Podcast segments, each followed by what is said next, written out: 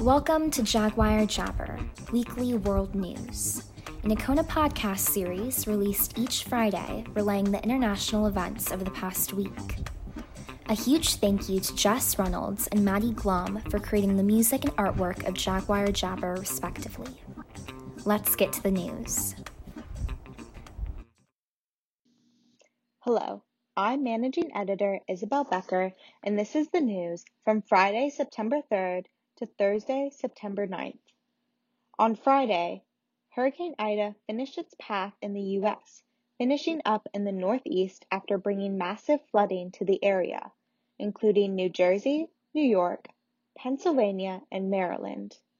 In pop culture news, Marvel released its first Asian led superhero film Shang-Chi and the Legend of the Ten Rings.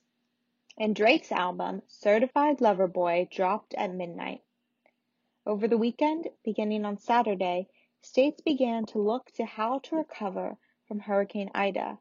This included a visit from President Biden to Louisiana to offer federal assistance to the area and speak on the future of climate change in America. On Sunday, the State Department released a statement saying they had few resources available to evacuate the nearly 1,000 Americans and Afghan refugees with visas remaining in Afghanistan after the U.S. pulled its troops on August 30th. Meanwhile, a coup was staged in Guinea, arresting the president and dissolving the country's government. On Monday, on Monday, the Taliban claimed to have taken over the Panjshir province the last stronghold of anti-Taliban forces in Afghanistan, and the only province that the Taliban had not seized earlier this month. However, resistance fighters in the area denied the defeat. Additionally, three pandemic unemployment benefit programs ended. This included an additional $300 of unemployment benefits given out under COVID ending. This affected nearly 9 million Americans. On Tuesday, U.S. Secretary of State Antony Blinken visited Qatar to plan how to evacuate Amer- remaining Americans from Afghanistan. Meanwhile, in the U.S., President Biden visited New York and New Jersey to address the effects of Ida, which left over 40 dead in the area. He discussed supplying federal aid and the effects of climate change similar to his speech in Louisiana earlier this week. Also notably, El Salvador became the first country to adopt Bitcoin as legal tender.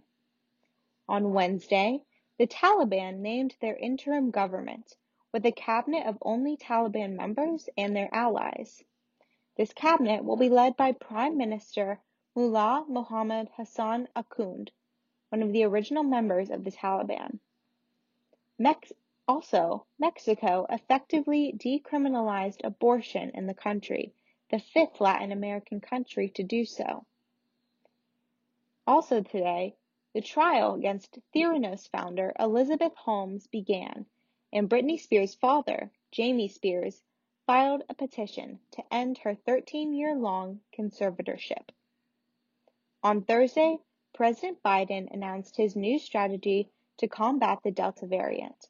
Notably, this included requiring all federal government employees to be fully vaccinated and for all private businesses with over 100 members to require vaccination or require employees to undergo weekly testing.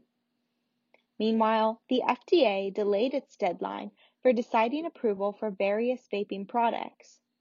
And in Tampa Bay news, the NFL season kicked off with a game between the Tampa Bay Buccaneers and the Dallas Cowboys.